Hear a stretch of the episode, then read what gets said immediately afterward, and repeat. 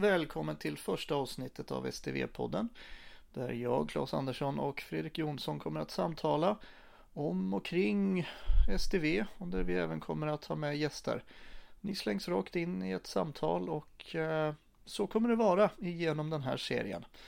Eh, det är ingen större redigering som kommer att ske men ni får chansen att lyssna på lite av det som vi funderar på kring det här projektet. Välkomna! Jag skulle till och med vilja börja i den änden, om vi börjar här och nu. Eh, vad, vad, har jag sett? Vad, vad, ser jag när jag nu har tillbringat 24 timmar, lite mer, i London? Just det, var är vi någonstans då? Ja. ja nu är vi i London. Ja. Vi är på en, någon form av erfarenhetsutbyte som ja. själva arrangerar. Ett brukarmöte. Man kan nästan känna sig som lite patient här. Mm. Vi blir runtfollade, eh, fast med stor värme och med stor kunskap. Så ser vi vad andra som använt systemet har upptäckt. Eh, vad de har gjort bra, vad som kanske har blivit mindre bra. Och den lärdomen är ju unik att få ta del av. Att, att få gå här och mingla i en halvstökig miljö, träffa andra och lyssna på andra som har provat, testat. Och en av reflektionerna nu efter det har gått knappt 4-5 timmar på den här konferensen det är ju att Sverige ligger långt framme och Skåne kanske ännu längre. På vilket sätt då? När de beskriver deras utmaningar så inser jag när jag sitter där och lyssnar att ja, men det här är ju inte ett problem. De hade, på ett sjukhus där de infört det här så var det så problematiskt att sätta diagnos. För det hade de aldrig gjort det på det här sjukhuset i det här landet. Mm. Det ägnades alltså ett seminarium på 20 minuter om diagnossättning, vilket någonting för, som i Sverige, hos oss i Skåne, är självklart. Och nu säger de, då, då pratar de om ett, ett brittiskt London jag pratar om St. Mary's Hospital här i London. Mm. Där tyckte man detta var ett jätteproblem. Jag hade även igår förmånen att få vara där en timme eller två på deras akutmottagning. Och då ska man komma ihåg att för fyra år sedan, då hade de pappersjournal. Mm. Och de var, vi stod, vi var lite tidiga, så vi stod och väntade i, i akutmottagningens reception, väntrum. Eh, bara det var en upplevelse. Där stod patienterna i rad. Eh, jag och Helene som var där var lite stressade för vi såg några i kön som inte såg ut som de skulle stå i kö. Utan var någon helt annanstans på den akutmottagningen. Men vi höll oss och de blev, de blev snabbt hittade av, av personalen. Men den reflektionen vi gjorde, förutom att vi stod lite med hjärtat i halsgropen vid något tillfälle, det var att vi har aldrig sett så många medarbetare passerat oss med stora utskrivna pappersbuntar. Och sen när vi träffar eh, en läkare som jobbar på akuten, då beskrev han just det. Nej men du vet, vi, vi, eh, det är skönt att ha papperna, så vi printar dem. Mm. Men det kan man ju också förstå att de har inte haft data, de har inte använt data som stöd för dokumentation överhuvudtaget för fyra år sedan. Då var det papper. Och, och vi har ju, det är ju passerat, vi är ju förbi det. Och varit förbi det länge. Men vad har vi för utmaningar då? Våra utmaningar är att att gå...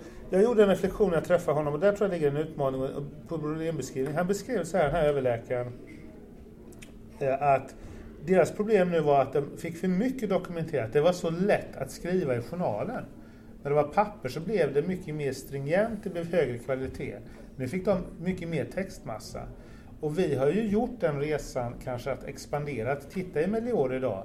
Det är löpmeter med text. Som, eh, någon sa till mig att 70 procent dessutom är upprepat av tidigare anteckningar. Och nu ska vi gå tillbaka till så vi dokumenterade när vi gjorde på papper. Där är det viktigaste, det mest stringenta. Mm. För vi behöver inte upprepa oss. Just det. Så det tror jag kommer att gå stor om att ställa om det här. Att, att ställa om att bara dokumentera det viktigaste och, och inse att vi, allting finns och helt plötsligt lätt att hitta. Mm. Och presenteras på ett sätt som jag, jag personligen får bestämma när jag är läkare om jag vill se vitalparametrar först, om jag vill se tidigare diagnoser först mm. eller om jag vill se aktuellt problem först. Det får jag bestämma. Det har jag aldrig haft möjlighet att få bestämma hur jag vill ta till mig informationen om den här patienten. Vad är STV? Ja, vem fan vet om jag ursäktar språket. Det, det, det är allt och inget. Eh, det är å ena sidan ett journalsystem. Men det är också ett kommunikationssystem. Det kommer också bli ett beslutsstöd. Och drar man ut linjen så tror jag även vi kommer kunna få hjälp med att systemet kan presentera massor med olika data med en patient och till exempel föreslå här bör det göras si eller så. Så inte bara ett beslutsstöd att så här står det i ett PM, utan även kunna hjälpa oss att sammanställa siffror och fakta. Till exempel att den kan varna för att den här patienten har betydligt förhöjd risk att utveckla blodförgiftning än genomsnittspatienten. På den här avdelningen, mottagningen eller vad vi nu är. STV är alltid, och, det, och ska jag fortsätta det, jag kan sitta och prata en timme om det för det är kultur. Det är Eh, helt plötsligt får jag som läkare bli pilot på patientens resa från frisk till sjukt. Det har jag inte varit innan. Jag har delat ut post-it-lappar, jag har pratat med kollegor, jag, jag har farit runt, jag har blivit, varit riktigt nervös för en enskild patient.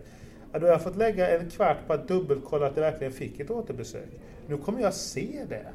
Jag kommer veta att det jag har beställt, det jag, den, här, den här patienten behöver, den får det och jag kan ha koll på det och jag kan följa att det blev som jag tänkt. Och blev det inte som jag tänkt så har jag en chans att rätta det. Det är inte så att patienten dyker upp på ett återbesök tre, sex månader senare och så inser att nej, proverna hade jag var visst inte ordinerade eller tagna, det var visst inte gjort. Och så får man vinka av patienten och säga att kom tillbaka om tre månader för då kanske var informationen. Det kommer jag veta. Och patienten kommer ha samma information, vilket är otroligt bra. Vad är inte STV? Åh, vad det är svårt att göra för mig. Vad det inte är. Det är inte den intellektuella kapaciteten som finns hos varje medarbetare. Det är inte den här känslan som undersköterskan, sjuksköterskan, läkaren får när de möter en patient för första gången att ups, här är det någonting. Det är någonting alla prover, alla vitalparametrar, allt ser bra men det är något. Det är inte STV. Men vad eh, och där kommer vi vara ännu tydligare och viktigare att vi fortsätter vara de som känner i maggropen att ah, här stämmer det inte. STB kommer inte trösta patienten. STB kommer inte lindra patientens besvär. Det är fortfarande vi som arbetar i sjukvården som är människor som ska ta hand om andra människor. Säg en, en vanlig situation på akuten i Helsingborg som inte kommer att finnas om fem år? En van, ja, det, det, I paketmottagningarna i Helsingborg och alla i Skåne så förs idag all dokumentation som är, eh, all dokumentation på, på papper så länge den befinner sig på akutmottagningen. Sen gör man ju journalen ofta i anslutning till att patienten lämnar. Det pappret kommer inte finnas. Mm. Det kommer inte finnas att man lägger 20 minuter på att leta efter det pappret eller letar efter dens pappret för att om man väl hittat det så lägger man inte ytterligare fem minuter på att leta efter en sjuksköterska. Eller man lägger det i ett ordinationsfack. Men man vet inte riktigt när, hur och om sjuksköterskan hinner ta det pappret och göra det man har bett om. Så det är riktigt bråttom så ska man också leta rätt på en sjuksköterska och den sjuksköterska som hand om patienten. Att du, hjälp mig, vi behöver ta hand om den här patienten nu.